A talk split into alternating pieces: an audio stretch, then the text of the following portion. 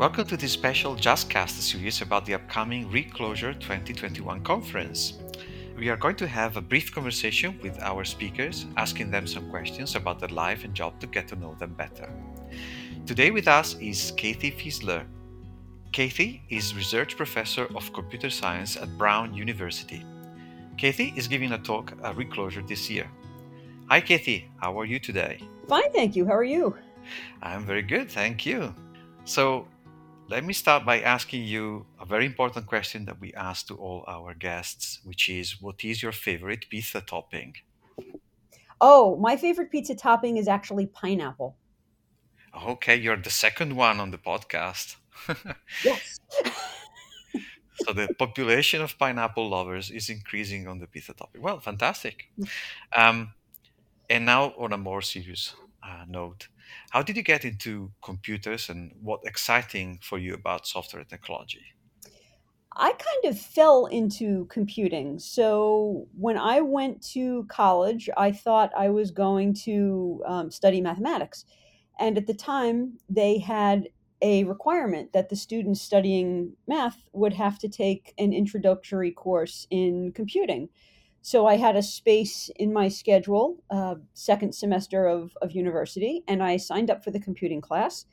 And I really found it hard. I struggled with it. I didn't understand what was going on. And I just I couldn't figure out what was happening. But I kept working at it. I kept working at it, passed the class, but didn't trust that I actually knew what I was doing. So I signed up for the second computer science class. Uh, that was going even worse than the first one until things clicked around the middle of the semester. And then things started making sense. And by the time I got through the second semester and taking the third semester to prove that the second semester end wasn't a fluke, I realized I like computers a lot better than, than math. Uh, so I, I switched over and studied computing in, in college. I think what I liked about it was when you got stuck on a math problem, you and the piece of paper just kind of stared at each other and, and nothing happened. But at least with the computer, you would get some interaction from whatever programming environment you were using. You'd get an error message, or um, you know, I came through in the, the days of, of Pascal on the Mac. So you'd get this little bomb that said, sorry, an error occurred. Is that okay? Um, and it wasn't okay, but at least it was feedback. And I found that that cycle of interaction with the messages from a programming environment just it really drew me in. Um, so I I loved that, and that's one of the reasons I I switched over. I think what I liked about about software was the idea that you could create whatever you wanted to, um, and it was really a limit of what you could imagine and how you sought to to model something or put it together. And once you made that decision, you could build anything. Uh, and I liked the the creativity and the freedom implicit in that.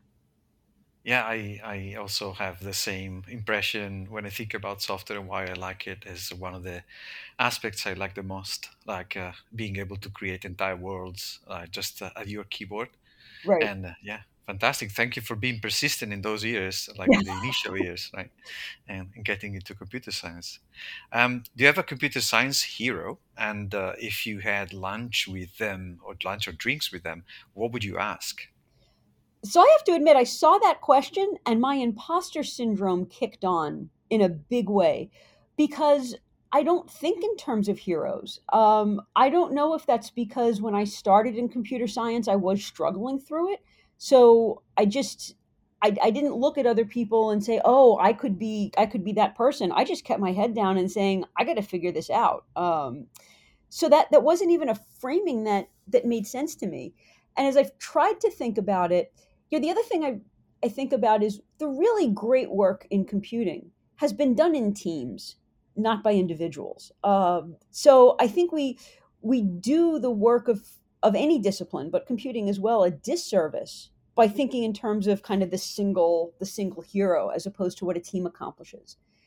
If I had the ability to talk to any team, I would love to go and talk to the teams who were developing software for the first trips that we took to the moon.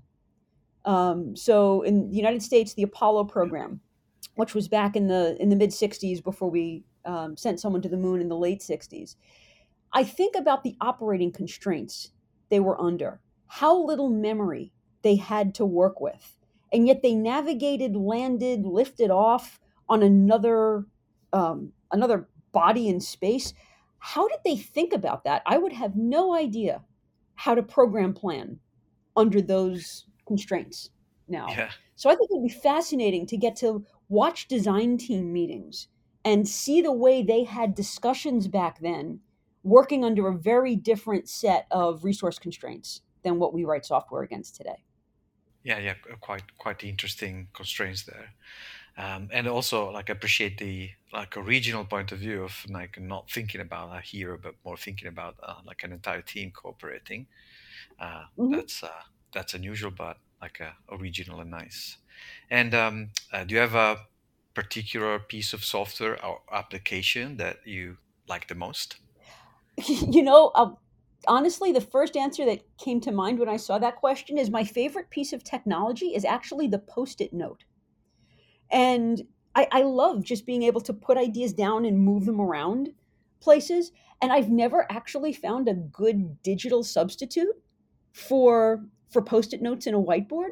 So I realize it's a strange thing to say for someone who spent their life in in computing, um, but I think there's a simplicity and a and a flexibility of of really simple things like post-it notes that they're what I turn to when I really feel like I'm stuck and need to be productive. It's it's kind of odd, but yeah. Yeah, that's uh, that's agile thinking that right there.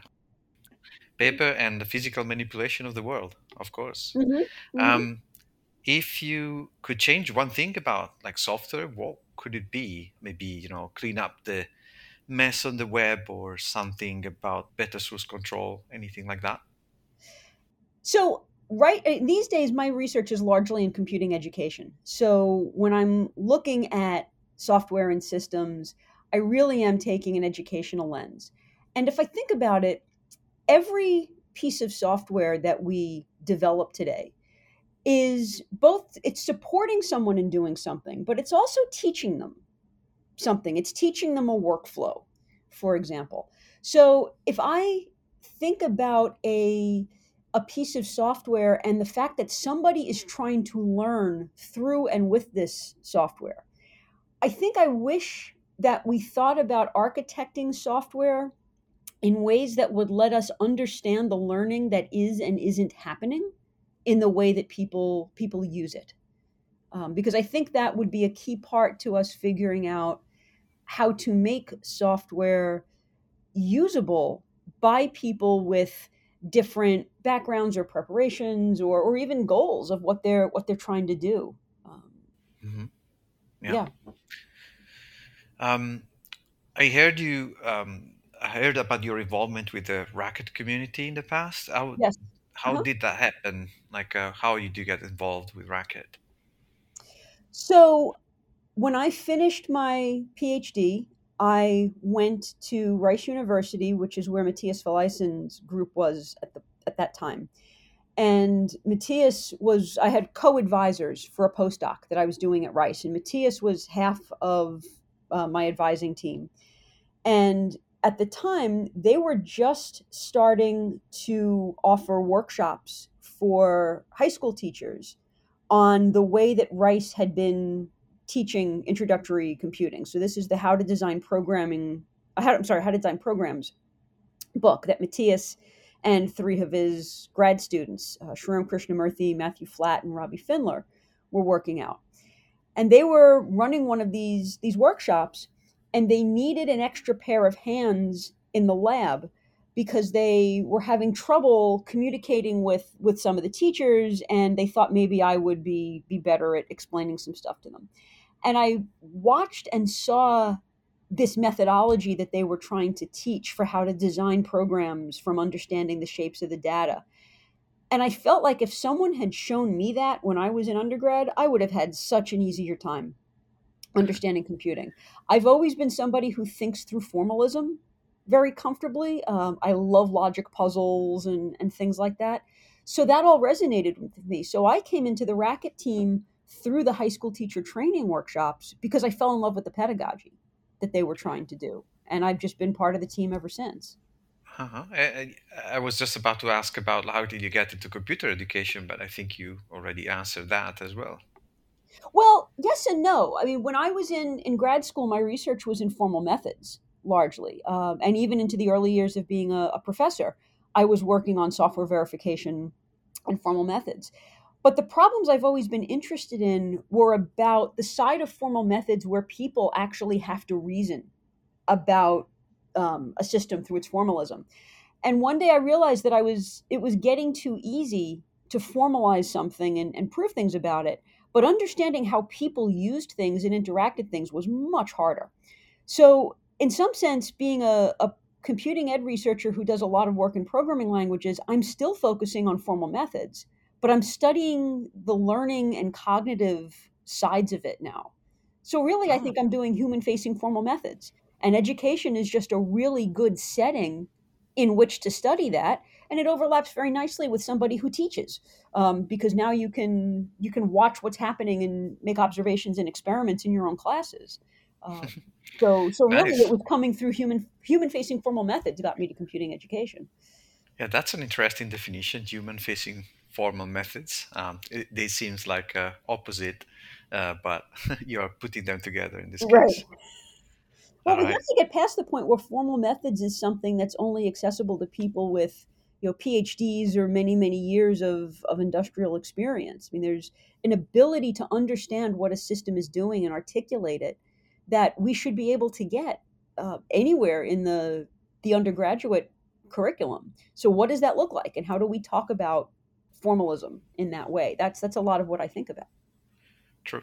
Um, um, now for like you know going somewhere else, which is not like software Yes. development or computer science, uh, if you could do anything uh, else, what would you what that would be, and uh, if it wasn't software development or computer Well, I think in my case, I'm doing it, and it's education research. So, um, you know, I, I wish I had understood that I was going to like education research so much um, a little earlier in my academic career. I probably would have taken more cognitive science and psychology classes. Um, but yeah, that's that's what I have taken to doing. So, Okay.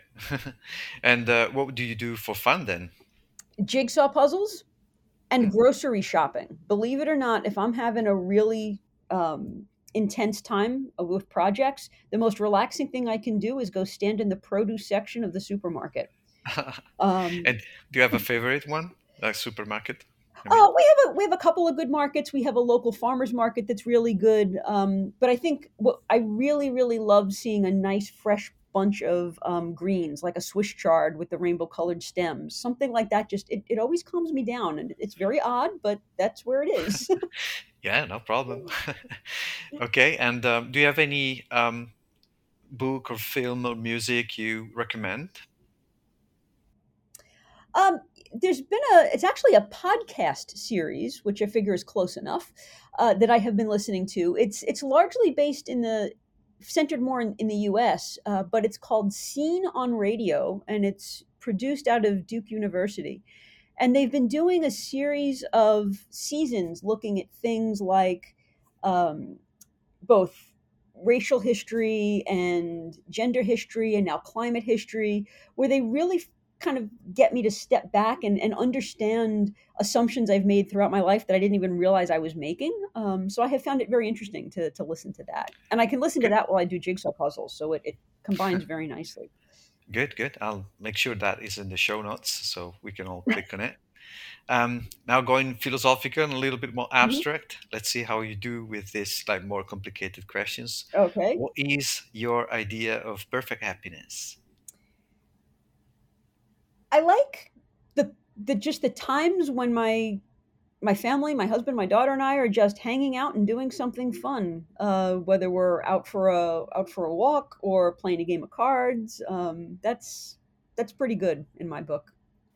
Well, that that was easy for you to answer, so it wasn't complicated at all. That's No, good. And uh, where would you most like to live if it's not where you live already?